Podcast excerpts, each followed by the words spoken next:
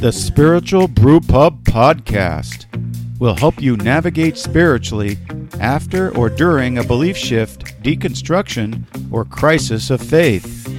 Not to try to convert you to a particular destination, but give you the resources you need to evaluate your future belief or unbelief and help you follow the religious historical evidence wherever it leads. I'm your host, Michael Camp, a recovering conservative evangelical, the operative word being recovering, sharing my journey and helping others rebuild faith or a reasoned philosophy of life. So grab your brew of choice and learn how fact based history helps us both critique and rethink faith. Why do we call it a brew pub? Because we like to hang out in them, at least metaphorically. A pub is a great place to let your hair down, share your true thoughts about your journey, and discuss things with an open mind in a non judgmental environment.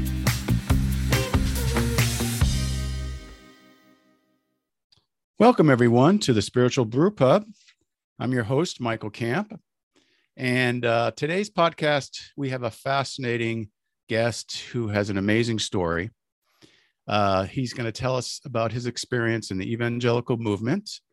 Uh, Rob Schenck is an evangelical minister, an author, a top cast member of two acclaimed documentaries, and also the uh, president of the Dietrich Bonhoeffer Institute.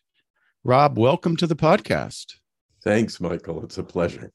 Yeah, I'm so glad you're on, and we're going to have a great conversation today. Um, I want to tee it up a little bit, though, and kind of start with some of the things that we have in common.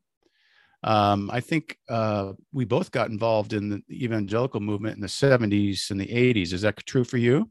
Right. Okay. Yep. And we were both in ministry. Uh, you uh, as a, a, minister and me as a missionary um, both very active in Operation Rescue. uh, we're going to hear about that. The pro life uh, anti abortion organization that did sit ins in front of clinics. And um, I think you were a prominent leader in that movement. And I was a participant in two rescues in Los Angeles back in the day, way back in 1989. Um, both of us went through changes uh, that's helped us uh, that, that, started us down a path where we looked at some of these issues like abortion and gun rights and some others very differently. And um, what I'm really interested in today, and I'm very impressed with, is the lessons that you have learned in your experience. And you spell those out in, in your book, uh, Costly Grace, uh, an evangelical minister's re- rediscovery of faith, hope, and love, and in the two documentaries that you've participated in Armor of Light, and AKA Jane Roe. So, um, just to give the conversation some context, maybe at a, a, bird's eye view, could you you you often say that you went gone through three conversions. In summary, what are those conversions? Yeah, well, Michael, the the three are probably really three hundred. okay. Oh. All right. The, the, all right. You know, three main ones that yeah that, these that open three, up other ones. Exactly. Yeah, three yes. summary conversions yep. uh, right. because life is never that simple, as we both know. Yep. But um, but yeah, I would say the you know the mile markers, if you will, on the lifeline for me would be the first conversion that happened when I was in my late teens. Uh, this was the mid 1970s. Mm-hmm. And uh, I was invited to a small country church. Uh, here's, you know, at that time I was um, a non religious, um, you know, kind of skeptic. Um, I guess I had a belief in God, but I had been raised in a nominally Jewish home uh, and didn't know much about church or Christianity. So I was invited by the son of a Methodist minister to a Friday night prayer service at his church. And I ducked in more out of curiosity than anything else and heard the minister talk about the Jesus of the Sermon on the Mount, mm-hmm. The Son of God, uh, blessing peacemakers, which resonated with me because my first act of protest was against the Vietnam War. I was oh, very much okay. anti war at that time. Mm-hmm. Am again today, but wasn't mm-hmm. in the interim. But in any case, uh, that resonated. And then, uh, of course, he blessed the poor, the marginalized, the oppressed, uh, those who were in prison. And I said, Boy, I, I, I like this guy. I like yeah. this message. And it was in that place that I eventually uh, made a public profession of Christian faith.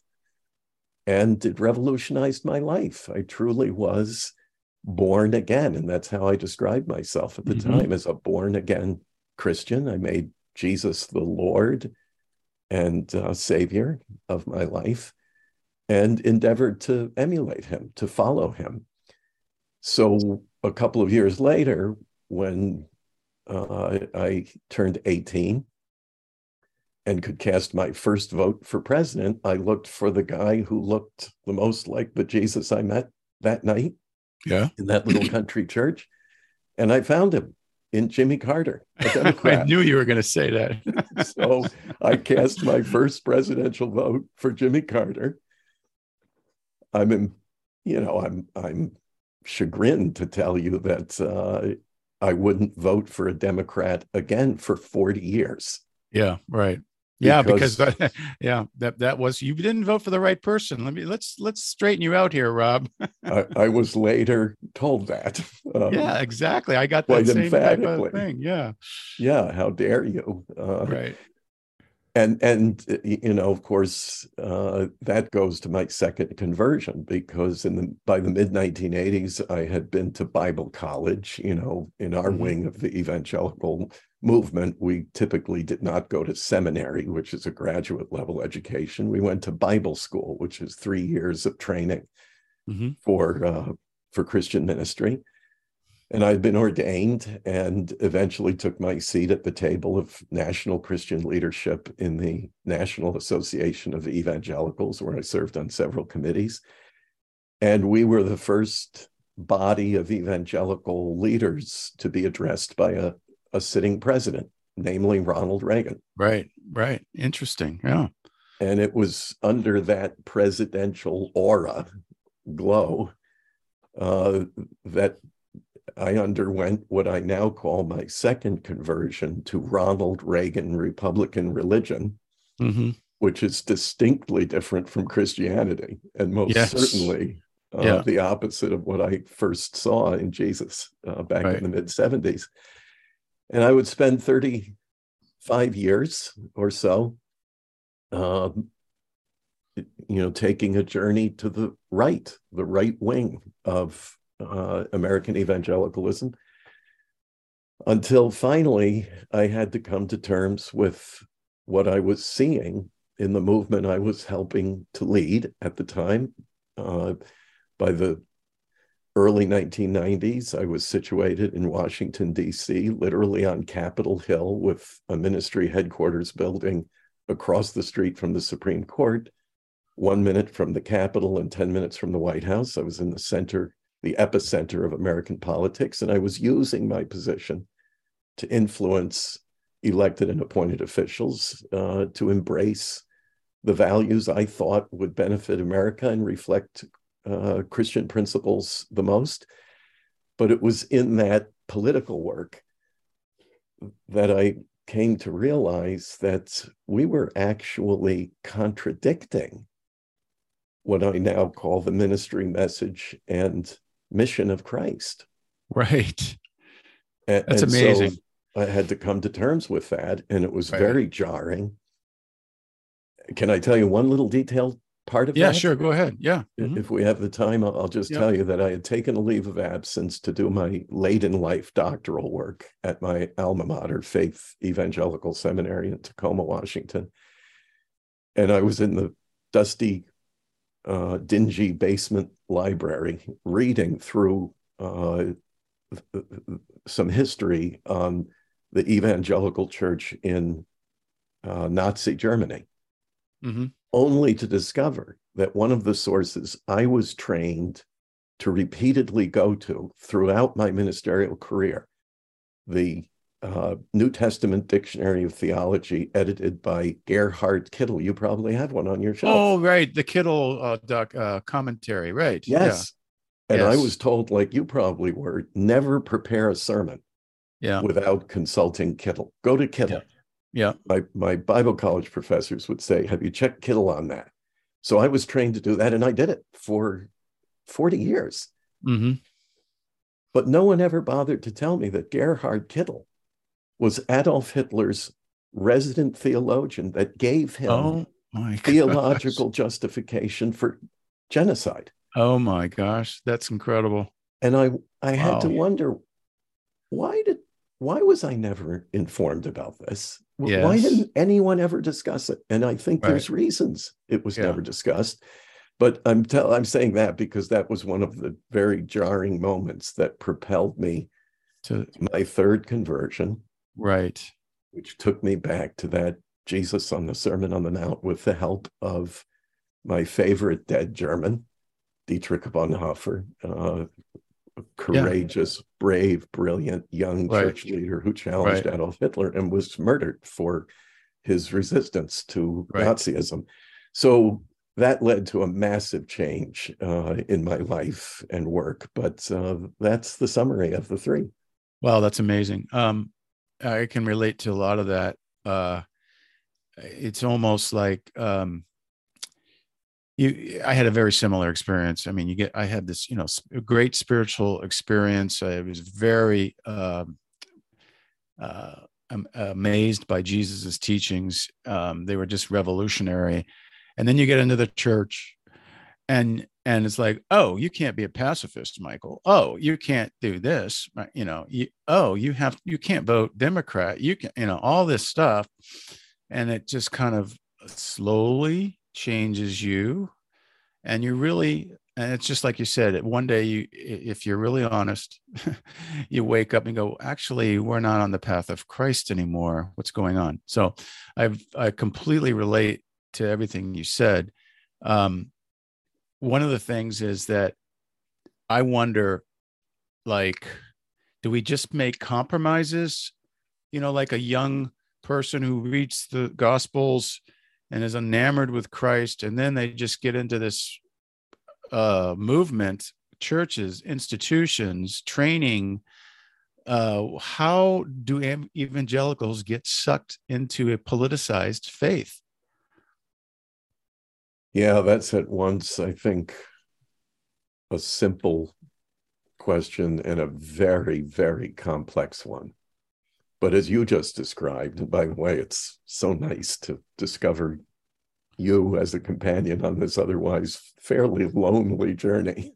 Yeah. Uh-huh. Um, there aren't many, and Jesus said so. He said the narrow road is one that very few people travel. So, um, it's lonely, but it's not empty. And I find a few souls like yourself, pilgrims on the narrow way. And and that's wonderful. And I discover more and more of them as time goes on. But um, you know, I think it, it, there's something that cuts both ways here because we all have a need to be part of a community, uh, to be connected to people, to belong. Mm-hmm to be welcomed. And so I, you know, it was certainly one of the things that propelled me towards Christian faith and community was it was like an extended family. Yes. And that was really important to me. At the same time, just like any family, uh, the Christian family can be very abusive, mm-hmm. massively dysfunctional. Mm-hmm. Um, the communities I've been a part of and that I've led and that I've contributed this function to were certainly that way. Mm-hmm. And so, you know, we put demands, uh, you know, it, it's almost like people are teased. You know, you can come in and you can sit with us and you can be with us and we'll even love on you initially.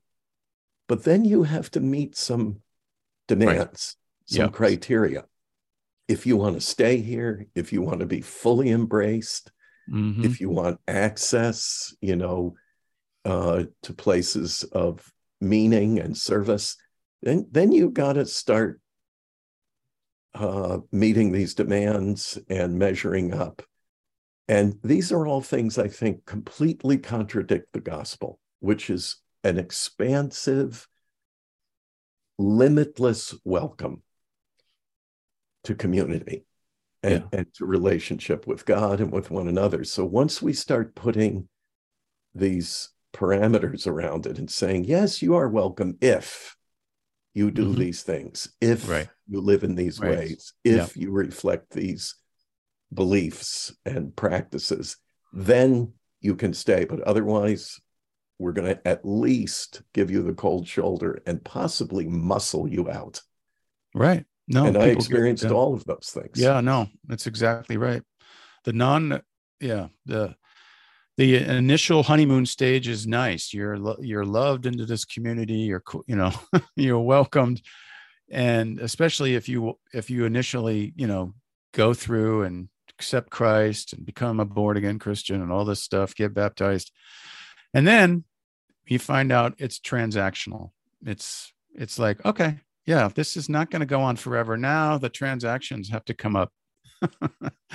and, you know, it could be very, depending on your community or church uh, affiliation, it could be more prayer and Bible study or prayer meetings early in the morning, or it could be, um, you know, you have to believe. Here's a statement of faith. You got to believe all this stuff. And if you don't believe this stuff, then you really can't become a member. And, you know, on and on. And really, it's it's just making a bunch of clones and at the end of the day that everyone looks and sounds sounds alike and uh, i mean there's all kinds of things and then you brought up the abuse of course that's and because when you have a very narrow way of looking at the world and you've got um, you, you a claim that the bible says x y and z and you've got to follow everything to a t then you know they just they just make that into a, a, way of life that really is like spiritually abusive, as you as you very well know. Um, yes, you know you cannot uh, you, you cannot uh, have out the, the the road is so narrow that you cannot just be on even on the fringe. You have to be right there, uh, or else you're corrected, you're manipulated. You know, you're all kinds of things. So we're certainly on the same page with that. But one of the things that um, I was very uh, struck with was your you're uh, addressing the gun culture in Christianity, and you know it sounded like this is in the uh, documentary Armor of Light, folks. This is a great uh, documentary. You should should watch, um, and you realize that you know your fellow Christians are much more pro gun than you ever thought. And and you're trying to reconcile can you be pro gun and pro life what's going on? So uh you know what what uh what prompted that what, what how did that work out how did you discover this pro gun culture and and how did you handle it well i hadn't thought much about it in 30 plus years of national evangelical leadership, I hadn't thought much about mm-hmm. popular gun culture and particularly its embrace by my fellow evangelical Christians. But, you know, more and more data was coming in, of course. Michael, you remember, I'm sure as well as I do, the agony when our folks, our pro life folks, quote unquote, started shooting doctors.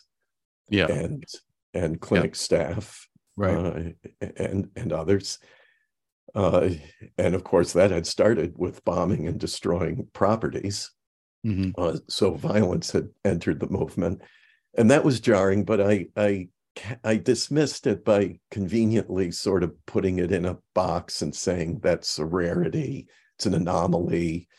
You know, these people are well yeah invaders. We, yeah we we did that too uh, you know i was in operation rescue we'll talk about that later but yeah those are the other guys those are the extremists we're not extreme you know we we right. and and and you do that for everything you do that you know whenever some crazy thing happens and someone bases it on evangelical or conservative christian beliefs oh we're not like that. We're we're not that bad. But you got to yes. look a little bit closer to see how you know whether maybe you are contributing to it. Is that is that the kind of thing you're saying? Yeah and literally so because i'll tell you um, with one of those notorious uh, gun murders of uh, an abortion provider you know the leaders that i kept company with we were very quick to make public statements denouncing it. Yeah, and, right. and rightfully yep. so. And I feel yep. good about that part. Right. We, we called it unchristian. We called it cowardly. Yep. We called it criminal. We called it immoral.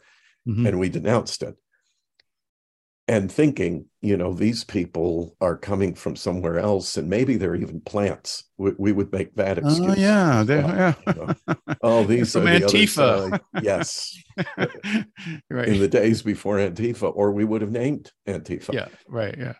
So you know, then somebody sent sent me a photo of mm-hmm. one of our press conferences where the perpetrator of that murder is standing right alongside me in a in a photo. I didn't know wow. him at the time. Wow. I didn't even remember that news conference, but there it was. In other words, he was close enough that he was in our lineup. I may not have known him personally, but he was definitely embedded in our movement. Yeah. Yes, we would do everything we could to justify our own consciences, to exempt ourselves from culpability or accountability and I did that pretty effectively uh, for for most of those uh, years. But I would hear from time to time, for example, a longtime friend of mine, a Baptist minister uh, I had known for many years and had been uh, and was very involved in Operation Rescue and other wings of the pro life movement. And one day he says to me, uh, You know, Rob, I never go into the pulpit without my uh, sidearm, without my handgun. Oh my Never said, go into the pulpit. Dave, what? What? I said, well, what are you talking about? He said, oh look, God. look. And he pulled back his jacket and he's got a nine millimeter semi-automatic handgun on his belt. And I said, what are you doing? What are you thinking? And he said, anybody comes into my church and stands up and says something I don't understand in a language I don't understand, I'll take him right out from the sacred desk. What? And I said, okay, brother, you know, we, we affectionately refer to each other as brother and sister. I said, look, brother, you know as well as I do, when you fire that round, you can't control where it's going. So let me just take you this far. When you miss that guy and you shoot a grandma and maybe her granddaughter sitting next to her. How are you going to recover from that? And he said, That's the price we have to pay to guard the sheep. Oh my gosh, I can't believe that. Okay, so I said we are we are in a very bad way here. Just and just that, let me know how long ago was this? What was this in time? I want to say um, that had to be s- somewhere around 2010.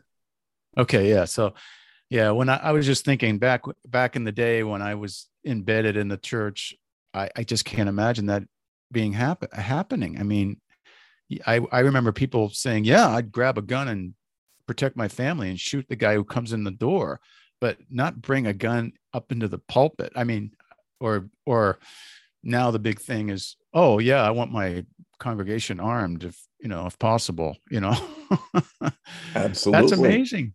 That's Absolutely. just incredible. And um, and and and that's it. I mean, it it happened incrementally, and then reached a yeah. certain tipping point. Right. And and and this is where I sometimes go to my show and tell Michael. I know I asked you permission to do this. Oh uh, yes, yes. I, I, yeah, go ahead. This now? is a very important thing to to see. It's disturbing, but important it is disturbing and and i just want to say if anyone is a survivor of gun violence a victim of gun violence um, you may not want to watch this uh, this little illustration here. Not that it involves a real firearm. You're not going to see a real firearm here. I just want to mm. put you at at ease about that.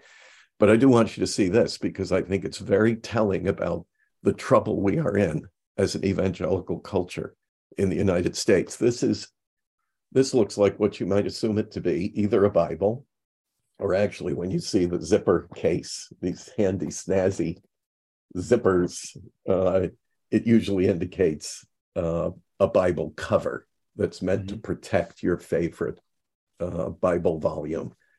And a lot of evangelicals carry these routinely. I did for many years. I now mm-hmm. use the digital Bible, yep. but you know, mm-hmm. back in the day. But a, a, whole lot of Christians still use a paper Bible, and and and I I love paper, so I have lots of paper volumes. But this is meant to protect it, and you know, it's a nice cover. It has the embossed Holy Bible on the front, a nice silver cross on mm-hmm. the spine. Yeah. It has this handy zipper so that you can protect your favorite Bible pages from dirt and dust and and rain and whatever uh, other contaminants might come its way.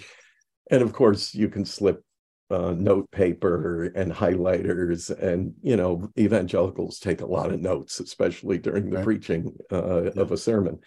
So, you know, uh, these are very popular, and this happens to be one of the most popular Bible covers sold in America. The only problem is when you open it, and I guess for those who are only listening, I'll describe this as best I can if you can't see it. But when you open this Bible cover, the problem is there's no room inside for Holy Writ. There's no room for the scriptures, for a Bible volume to be contained in it. The only thing that this uh, Bible cover will contain is this oh a semi automatic pistol. This is plastic, by the way, folks. This is not a real weapon, uh, but it's the same dimensions as a real weapon. And the mm-hmm. manufacturer of this Bible cover, Garrison Grip of Ohio, brags that it's one of their most popular products. And it will contain any semi automatic handgun, uh, Sig Sauer 226, a Glock 9 millimeter. And they even were sure to include enough room for an additional magazine so that you never run out of ammunition. Now, when you think about this, one of the things I like to say, and, and Michael, you heard me say it in Armor of Light in the film, we have to be careful that in respecting the Second Amendment to the US Constitution, we don't violate the Second Commandment. And the second commandment can be read two ways. Jesus said the second of the two great commandments is to love your neighbor as yourself. Mm-hmm. If you mm-hmm. don't want someone pointing a Glock 9 millimeter handgun in your face, don't point one in theirs. Mm-hmm. That's one. The other is the second commandment of the 10, uh, the prohibition against make, the making of graven images. Well, when you talk about a firearm, it's a graven image of power. It's a mm-hmm. way of dominating others mm-hmm. with a graven or hand designed and engineered uh, instrument. I, I would argue it is an idol in America because it gives us a false sense of power and domination over others. So, you know, this is an indicator of how sick the American evangelical population is. And Garrison Grip, that makes this gun Bible, they call it, uh, brags that they ship uh, cartons of these to churches all across oh America gosh. because pastors are encouraging their people to come to church armed. And this is one of the ways to conceal their weapons. It's amazing. Like I said, I, back in the 80s and 90s I, I don't believe that would ever happen but nowadays it does. And it's gotten worse. And like you said gun culture i mean there's a there's a legitimate reason for some people to own guns. Yeah sure. But it this is not a normal behavior in using a gun. It just it's just incredible. Um plus the and, fact and, that, that's why by the way i took yeah. on the film yeah because when abigail disney uh, yes, I know everybody's asking in their mind, Disney. You yeah. mean the Disney? Yeah. Yes, she is the grandniece of Oh, she is. Walt okay. Disney. Yeah. Okay. Yeah. And uh, she isn't an, you know, an empty-headed heiress. This is a very uh, capable filmmaker, professional. Mm-hmm. She has a mm-hmm. PhD from Columbia. Right. She runs several businesses. Um, production companies. She's quite an accomplished individual. And she came to me and said, You know, I'm not a religious person. I left the church decades ago and have never returned, but she said, I can't imagine that this gun culture uh, among American evangelicals, who are in the top groups, subpopulation groups in America, to have access to firearms or own firearms or to defend unfettered Second Amendment gun rights and are most resistant to gun regulation. This is evangelicals. Yeah. She right. said, I can't imagine this comports with who you understand Jesus to be. And she said, I dare you to go on camera and examine this problem with me. And and eventually oh. I did. I was very reluctant. Okay, so she approached you. Okay. She did. And I was I was uh, reluctant because I knew I would be punished for doing yes. that. Oh yeah, you're gonna, there's a price to pay. Yeah. It's one thing to challenge the second commandment. It's another right. to challenge the second amendment. And I knew I'd be more severely punished for the oh latter oh than for the former. Well, and that's yeah, why share, I took on the film project. Yeah, share a little bit about well, what happened in the film is that you met uh, uh, the mother of Jordan Davis. I forgot her name, but Lucy uh, McBath. Yeah, Lucy and McBath. So what what was that like? I mean, Jordan Davis was a victim of gun violence, and the um, well, I'm sorry, what's it called? The uh, stand your ground law or something. Exactly, exactly. What, well, what was that like to meet this woman and in her grief over her son who was killed absurdly because of gun culture? when I think of that first encounter, Michael, um, you saw it play out on the film in real yeah. time, unrehearsed. I didn't even know who was coming to see me. Oh, yeah. I knew a woman who had lost her child to gun violence, but I didn't know it was Lucy. I knew nothing about Lucy. Mm-hmm. And she came to see me at my ministry headquarters on Capitol Hill. And we met in what we called our prayer garden. It was this little walled in English uh, patio, uh, very lovely setting. And uh, I greeted her, welcomed her, and she told me the story of how she lost her only child. Okay 17 year old son, whom she had largely raised as a single parent. And he and his friends, three, uh, three others, four boys in all, drive up to, uh, you know, a quick mart. What do you call it? Convenience store like a 7 Eleven. 7 Eleven, yeah. Mm-hmm. Not sure it was a 7 Eleven, but something in that genre. They drove up and they were listening to their hip hop music three African American young men and a white uh, contractor, builder, drives up, uh, shouts at them, tells them to turn down their music, and he was, you know, vile and insulting in in saying it. And you know, like uh, like teenage boys do, they said, uh, you yeah. know, whatever. And right, uh, exactly. Just yeah. roll your window up, you know. Yeah. Roll your window up. And with that, he reached into his glove compartment, and pulled out his nine millimeter, his nine, his Glock uh, pistol, and fired uh, several rounds into the car, killing young Jordan.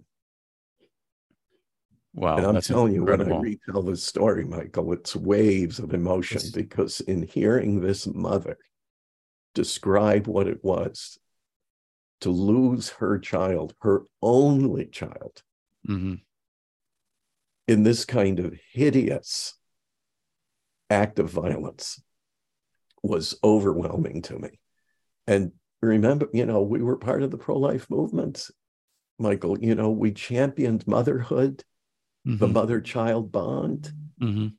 It was a, a, a central part of our ethic and morals, and to hear this and think of my friends, colleagues, fellow ministers who were keeping Glock 9 millimeters in their glove compartments, just like that guy did, who yeah. would eventually attempt to use the Florida Stand Your Ground law, which allows you to attack another person on the presumption that they are a threat, not that they really are but that you feel they are a threat. You, you, just have to feel like it, and then you're yes. you're justified. and you just... can pursue them. It's not that you're in a defensive posture, as in stand your ground, you come after me, I'll shoot you. You are allowed to actually oh, pursue. Wow. And he and that's the defense he used. He would ultimately fail. Literally, but he didn't. But God. but at first, but at first, it was a mistrial, right? That's correct. Yes, that's correct. It was a mistrial. That must have been just devastating to to have that. It it sounds like it's a no brainer. The guy, it's a no brainer. What, what's the argument? Well, you know, here was his argument. His argument was, what was I supposed to do? It was four black boys against me. Oh my gosh. What would you do yeah. if his his yeah. attorney said, "What would you do if four black kids?" Um, the racism is just crazy. I mean, just I mean, I mean. And, speaking of, may I tell you about a scene you don't see in the documentary?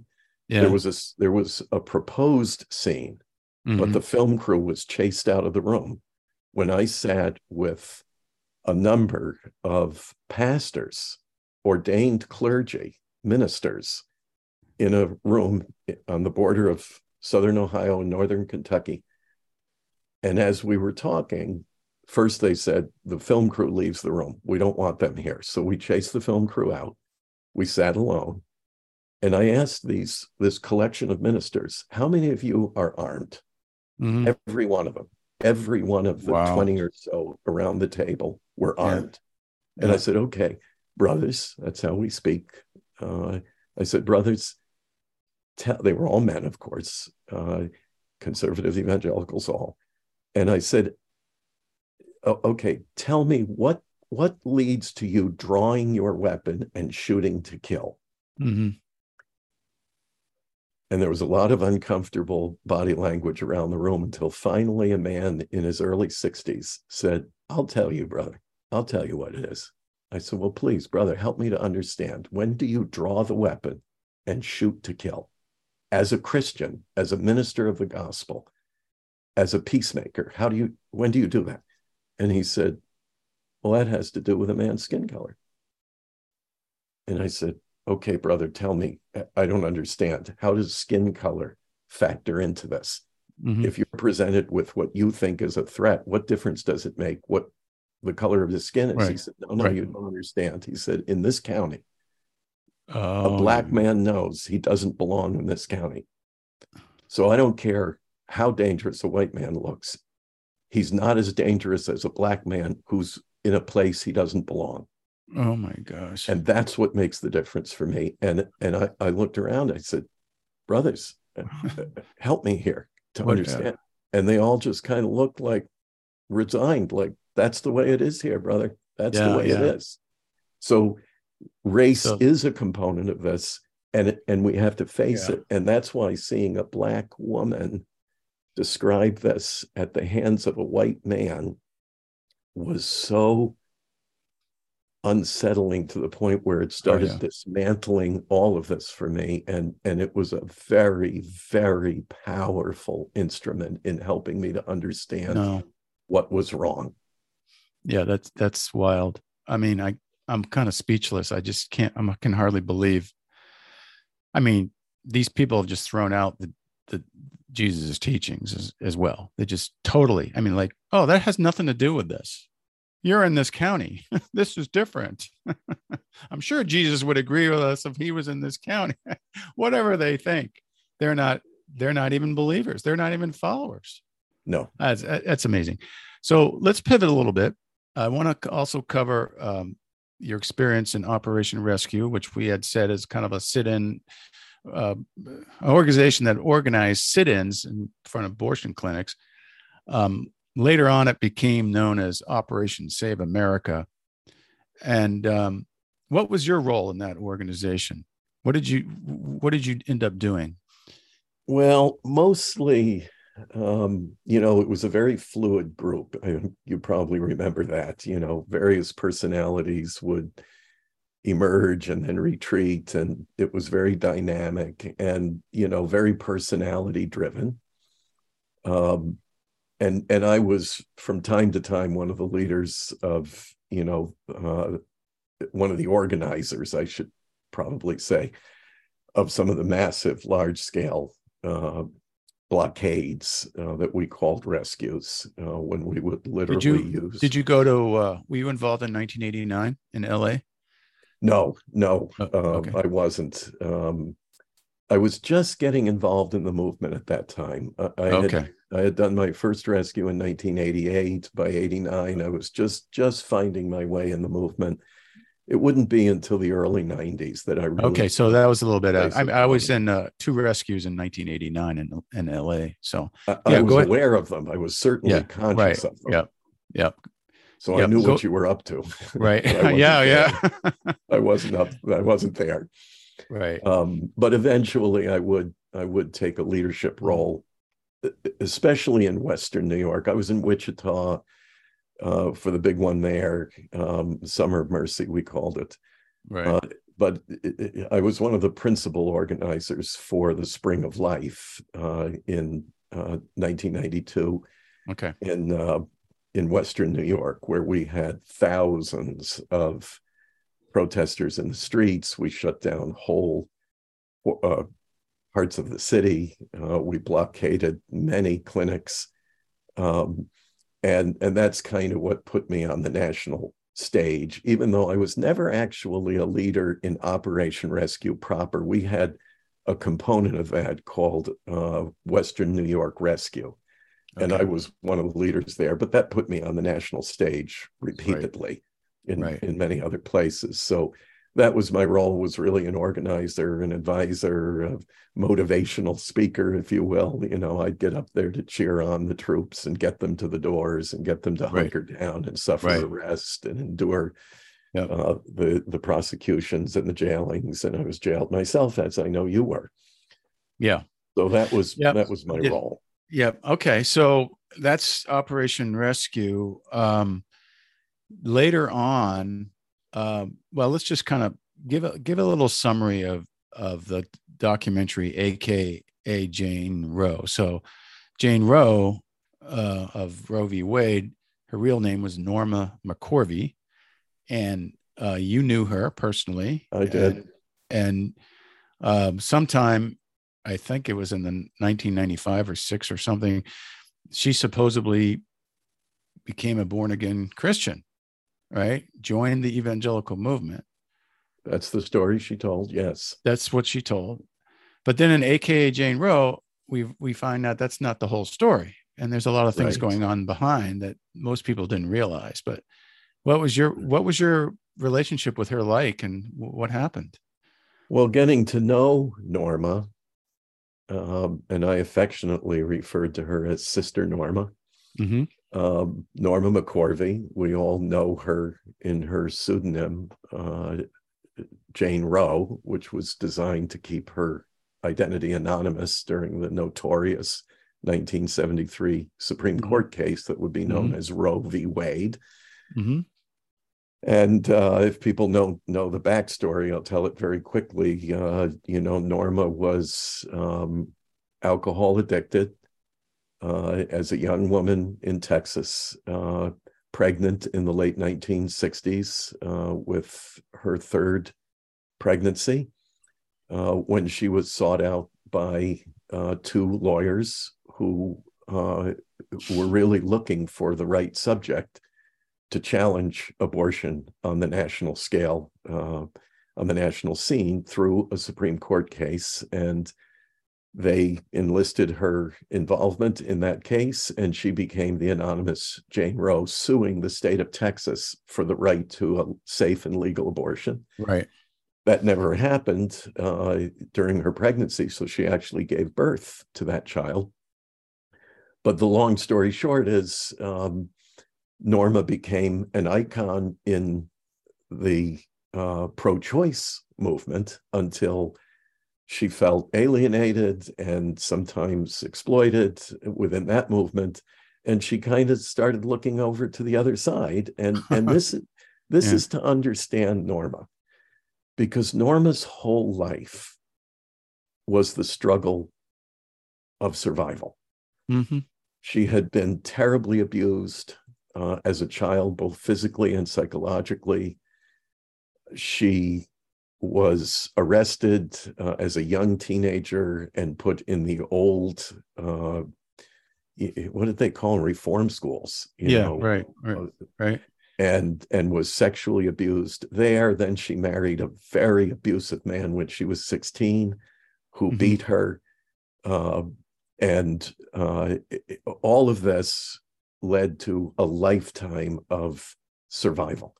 Mm-hmm. And in a way, she was looking to survive, and she befriended uh, one of the leaders of what had now become known as Operation Save America, Flip Benham. I knew Flip very well. Uh, mm-hmm. He was what we call a street preacher. You know what that is. You stand yeah. up literally on a soapbox and preach wherever you are.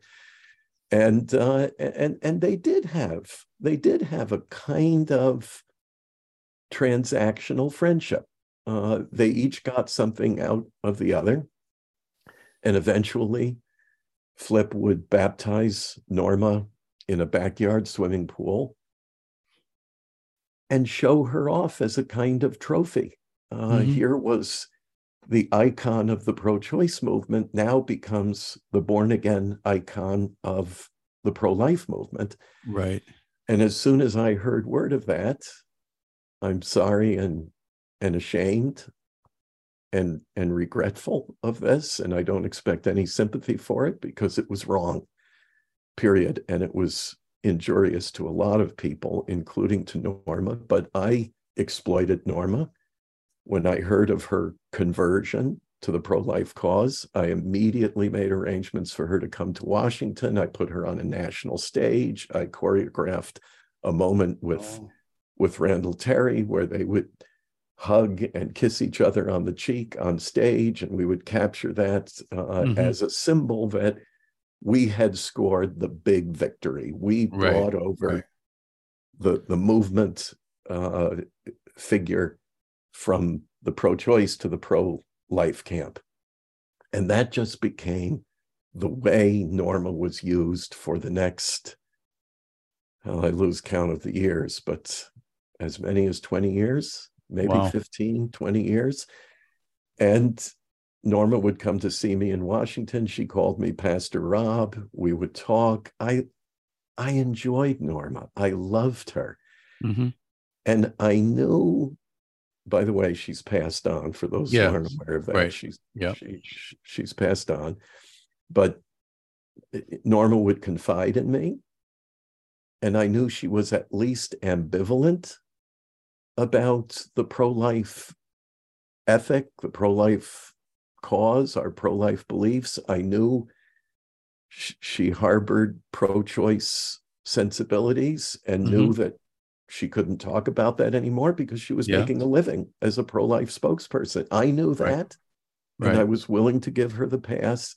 There were bigger problems than that, even bigger problems than that. And that was her long time same sex relationship mm-hmm. with her right. lesbian partner that became a problem, but we were all willing to kind of give it a wink and a nod because she was so valuable to right, yeah, exactly. as a trophy, and, and, we didn't want to tarnish the trophy.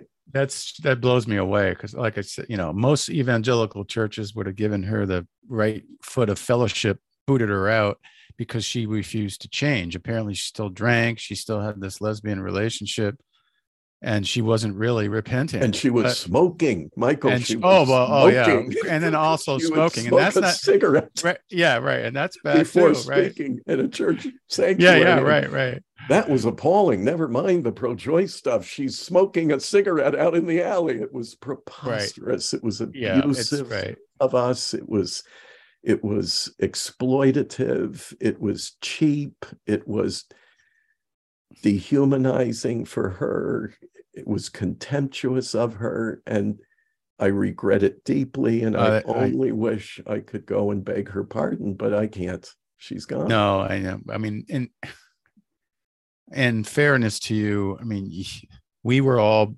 brainwashed to think that way, that this was a grievous sin and, you know, this person needed to repent and we have to get her out of this relationship. It's going to it's dangerous and all that stuff. And so that's what they told us to do. That's what we did. That's what we thought we were doing the right thing. I guess I don't know. I mean, we don't stop and think about it. No, you know? no, no. And in fact, uh, I say today, even though I remain, as you know, an evangelical minister, I've got a certificate on my wall that attests to it. Right. Uh, so I still identify as an evangelical, but but one of the one of the most harmful uh, elements within American evangelicalism is that critical thinking is not only unwelcome, it's considered a vice, not a virtue. Yeah, right. If you think critically, if you ask too many questions, if you can't come up with pat answers, you're something of a heretic. Yeah, and, exactly. And you no longer belong. Yep. So we That's couldn't exactly think right. critically about Norma. Mm-hmm. We couldn't think about the nuances, the, mm-hmm. the, complexities of her life, her experience, her thinking, or her relationships. And as you know, uh, one of one of my deepest regrets was the role I played in reinforcing her resolve uh, to leave her longtime partner. Yeah. Uh, because it could not be sustained in in the new professional environment that she was in. She had to perform uh, as an actor uh, on the yes. stage, on the pro life right. stage, and it wasn't going to work if she had a, a same sex partner in life. And so I reinforced her resolve to leave her longtime partner, and and that's that, that that's something that um, it's a regret I'll, I'll I'll I'll have for the rest of my life. Yeah. Well, it's it's a sad story. It's a sad commentary on, for the most part, a lot of well-meaning people, but on the other hand, there's a lot of people that really should know better, and it should at least stop and think about it more. I mean, it, that's the part that blows me away when I started to look into the whole homosexual issue, I was just amazed how off we were. We were just completely off. We, I mean, we're not going to talk about that now, but just you just do a little study on homosexuality in the Bible, the words that are translated, that word, uh, what's the history of it, what was really going on in those ancient cultures, which was nothing to do with consensual, loving relationships and Jesus, of course, never mentioned a word about homosexuality. Nor and, uh, abortion, uh, by the way, which was widely abortion. practiced in the right. ancient world. Uh, right. But it's so, never mentioned. Yeah, that's so. It's interesting. I mean, it's just sad.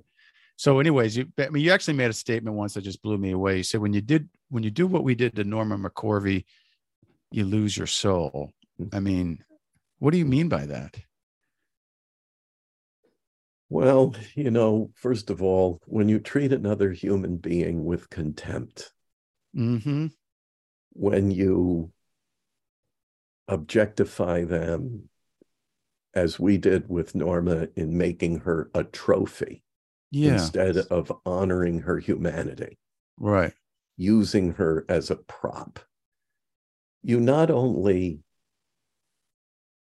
insult that human person's dignity and what I refer to as their their their divine quality. In other words, you know, as a Christian, I believe that every human being is created in the image of God and reflects the nature and beauty of God. Mm-hmm. And so, in reducing someone to a prop, to a trophy, to a a canard, so, something that we blame shift to, uh, uh, uh you know, we actually we actually disregard our own humanity because human souls are, are meant to connect with each other. We're built for community, for mm-hmm. family, for relationships, for community. We need right. and want each other. Right. But when you cut someone off from that soul connection, mm-hmm. you, you diminish yourself. Yeah. You starve your own soul to death and you become inhuman. I might say unhuman, non human. Mm-hmm.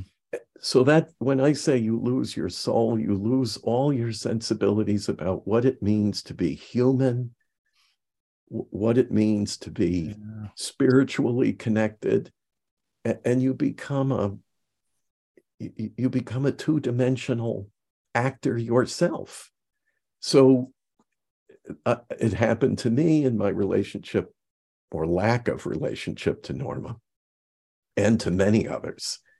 And it's especially true when we make others the scapegoats and yes. and and blame shifting on them. And it's they do this they make this you know whether it's people coming across the southern border or whether it's non-believers mm-hmm. you know we yep. separate the world into the lost and the saved us versus them yeah us versus when when they become the them and we become the us we starve one another of yeah. the soul connection that keeps human beings human and they, and you justify it by dehumanizing the them they, exactly what we said we wouldn't do in the pro-life yeah. movement right you dehumanize them because they're they're murderers they're you know uh practice abomination or whatever you know whatever line you'd come up with it justifies treating them that way it's very sad.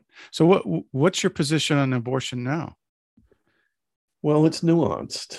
Um, you know, first of all, and my wife Cheryl always uh, pokes me under the table and says, "Here you go. You're, you're talking about Bonhoeffer again. I always find my way to Dietrich Bonhoeffer, who's my right. posthumous spiritual mentor. This right. young, brave, brilliant uh, German church leader I mentioned earlier." in our conversation was one of the first voices to speak out against Adolf Hitler and his mass murderous regime, uh, and would lose his own life when he was hanged in a concentration camp at age 39. By the way, there's a lot of excellent scholarship uh, indicating that Dietrich Bonhoeffer was very likely a closeted gay man.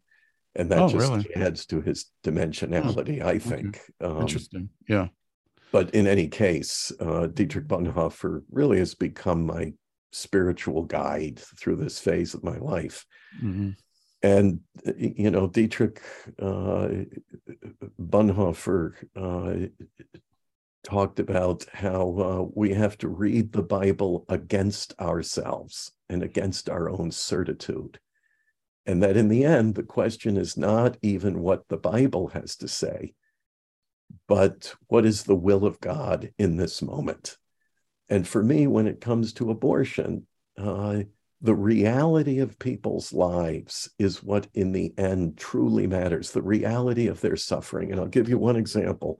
And this was something I hid away in my memory for more than a decade, but I was thrown in jail in Montgomery, Alabama, in somewhere around 2010 for my protest work. Uh, mm-hmm. and uh, the jail was overpopulated, so they put me on the uh, psychiatric wing, which of okay. course a lot of people chuckled about and said that's that's exactly where you belonged. And yep, yep, yep, not at the expense of the people who were there, but right, okay. Yeah. But anyway, I was on the psychiatric wing. And the reason that that's important is because it was the only co ed wing of the jail. In other words, there were men and women in the same cell block. Okay. And so uh, here I was in my cell, and about three doors away was a woman who was in deep distress. She was in psychological anguish, and she kept screaming. A black woman, barely clad. It was a filthy environment. I don't even want to describe what was on the walls, it was filthy. And she was screaming and begging somebody to help her children.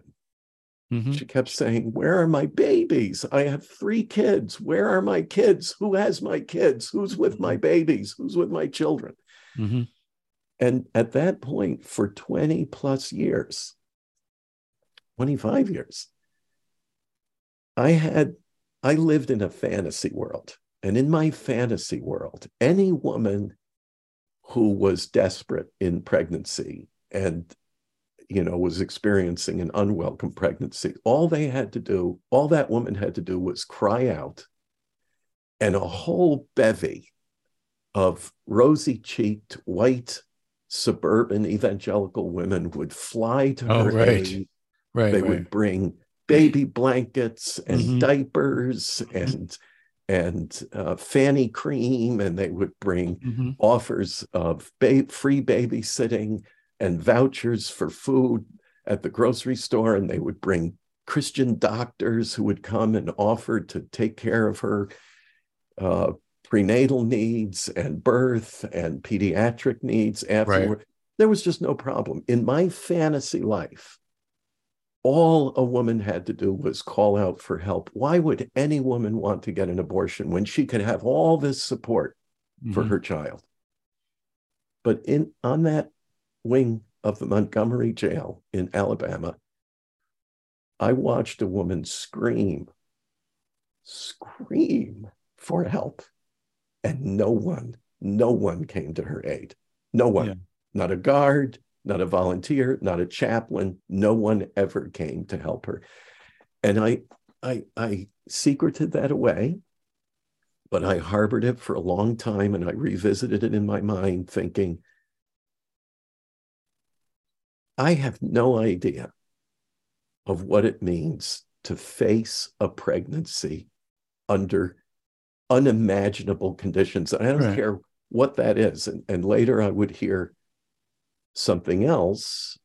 And this is public, so I'm not telling anything out of school, but Abigail Disney, the heir of a massive American fortune, would tell me about what led her as a young woman to seek an abortion.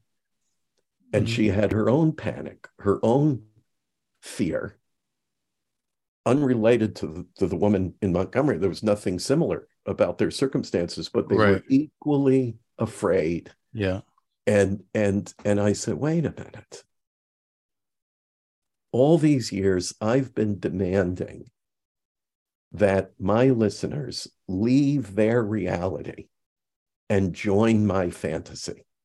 Yeah, yeah. And right. I came to realize that as a minister of the gospel, my charge was to leave my fantasy and enter their reality, to, to mm-hmm. be with them in their agony, their suffering, their fear, their decision making process. That's a very complex one. So while I, I will be honest, I, I can't really find reason to celebrate abortion, mm-hmm.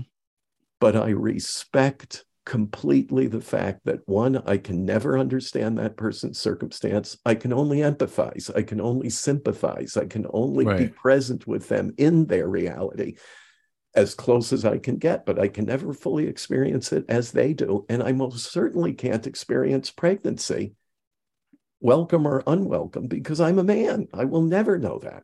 Mm-hmm. And so I've come to the resolution that the best person to handle this crisis is the woman who is pregnant with whatever advisor she decides of her own power mm-hmm. and agency to call upon, whether that's mm-hmm. a pastor, whether that's a doctor, whether that's a friend, whether that's a, a, therapist, whoever it might be. That's entirely her prerogative as a human being, mm-hmm. as as uh, someone with full agency. And my job is to respect her, even if she makes a decision I would not make in my fantasy life. Right. But what matters is not my fantasy and imagination. What matters is her reality. So right. I've resolved that. I'm with you, whether I like it or not, embrace it or not. My job is to love you, support you, and to be present with you if you wish that. Otherwise, it's to stay out of your life. And that's the way I honor that very complex, difficult course that a woman makes in her life. Right. right. And and and I don't try to impose yeah. anything on that person anymore. a very good point. We we just try to we impose our moral way of looking at it on all on, on uh, everyone and and people who are in the pro pro life or anti-abortion movement are just so black and white about it. It's just it's always murder it's always wrong and even if you vote for joe biden because he's pro-choice you're you're a murderer too. You're just the same. You're just it's a moral sin. I mean it, it gets so I get absurd. I get those I get those email messages every day. Right. Now. It's it's so nearly absurd. every day. They don't even think about what really counts and like you said, what is it really like? And well, you, there's a whole bunch of issues that you could get into, and I'm I'm starting to write about it myself. So maybe another time Bravo. we can compare notes. But um, we're almost out of time. But there was one more question I wanted to ask, and that's what is your message for your fellow for evangelicals, you're on the fringes. I don't even I wouldn't even call you an evangelical, even though you might use the term because it's so outside of what my experience was. Doesn't sound like a typical evangelical at all. But what's your message for for those for for those people that you used to commute, you know, be in in connection with very closely? Well, you know, I still speak in the mother tongue. Yeah. So I'll often say, uh, you know, to my fellow evangelicals, first of all, I've learned at this stage of my life, I'm 64, mm-hmm. and it's taken me, you know, a lot of years to get to the place of realizing how far I had drifted from Jesus yeah. from the centrality of Jesus in my life, in my belief system, in the model uh, that he must be for every Christian, because Christians are Christ centered. So, what matters is not what the latest and most popular political celebrity is doing. What matters is what Jesus says and does. Mm-hmm. And, you know, uh, God Himself calls us to return to our first love, to the first of our, you know, when Jesus was asked of of all the commandments in the Bible, and there are more than 600 of them, which are the most important? And his answer, as you know well, because uh, you know you you uh, expounded on this as much as I did uh, during our shared ministry careers, he answered, They are two. The first is to love the Lord your God with all your heart, mind, soul, and strength. And he said, The second is like it. And a lot of translators will render that the second is the same as it. Mm-hmm. Love your neighbor as yourself. And he said, Contained in these two are all of the commandments.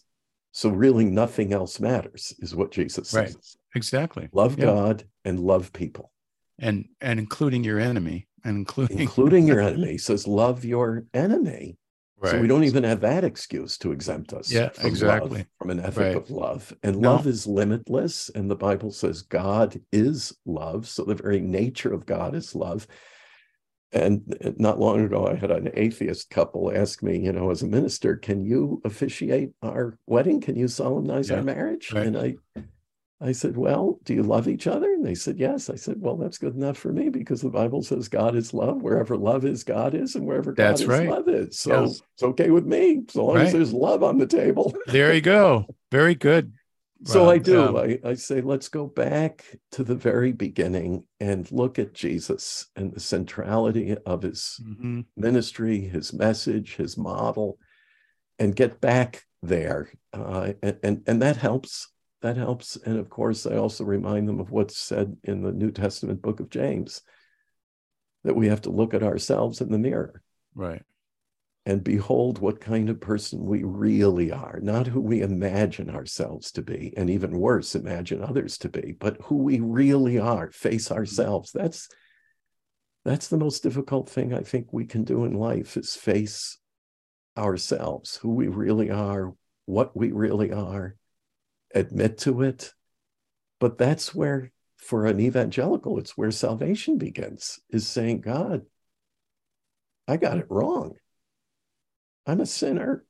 I made a mistake. I'm coming to you and asking for mercy. And I say, you know, when we think we're all right, everything we believe is right and is the right thing, and everybody else is wrong, we're no longer a Christian because the Christian confesses not that I'm right, but that I'm wrong. Right. And that's why I need a savior. So, you know, I think American evangelicals need a, a very strong dose of self doubt, of humility, if you will, rather than the pride and the arrogance and the certitude that we've been exerting now for decades and is doing an enormous amount of harm in the world. Right. That's a that's a great word, Rob. Uh, good good thing to to finish on. Really enjoyed our conversation. Um, what where can people find your book and these two documentaries and learn more? Well, thanks for asking. You have two options. One is revrobschenck.com, and you have to okay. spell it uh, like the Dutch do with the two C's, S C H E N. Oh, right. And I get that wrong. That's the C K on the end. you made it the German spelling rather than right. the Dutch. Um, uh, right. But uh, revrobschenck.com. Uh, and the other is TDBI. It stands for the Dietrich Bonhoeffer Institute, tdbi.org. So either one, revrobschenck.com. All right. Okay. There you go, folks. Or tdbi.org, which and is our uh, organization. Just Google Angel of, uh, no, Armor of Light or AKA Jane Roe, which is on Hulu, I believe. And uh, those are great uh, films really eye opening. So thank you, Rob, so much for joining us here at the Spiritual Brew Pub. And uh, it's a little bit too early in the morning. We didn't have we didn't have our beer together, but uh, but Thanks. we sometimes do that here. Um, this, the conversation I'm sure, was a I'm sure Dietrich had some good German lagers, right? Right. Oh, okay. he loved his alcohol and his tobacco. yeah, right. Oh, right. Tobacco, but uh, but not Norma. You can't have both. Norma do it. right. Right. Okay. Th- thank you so much, folks. It's great. It's been a great time. Uh, again, uh, check back with us later for the uh, next episode of the Spiritual Brew Pub, and enjoy responsibly. The Spiritual Brew Pub podcast will help you navigate spiritually after or during a belief shift, deconstruction, or crisis of faith. Not to try to convert you to a particular destination, but give you the resources you need to evaluate your future belief or unbelief and help you follow the religious historical evidence wherever it leads. I'm your host, Michael Camp, a recovering conservative evangelical, the operative word being recovering sharing my journey and helping others rebuild faith or a reasoned philosophy of life. So grab your brew of choice and learn how fact based history helps us both critique and rethink faith. Why do we call it a brew pub? Because we like to hang out in them, at least metaphorically. A pub is a great place to let your hair down, share your true thoughts about your journey, and discuss things with an open mind in a non judgmental environment.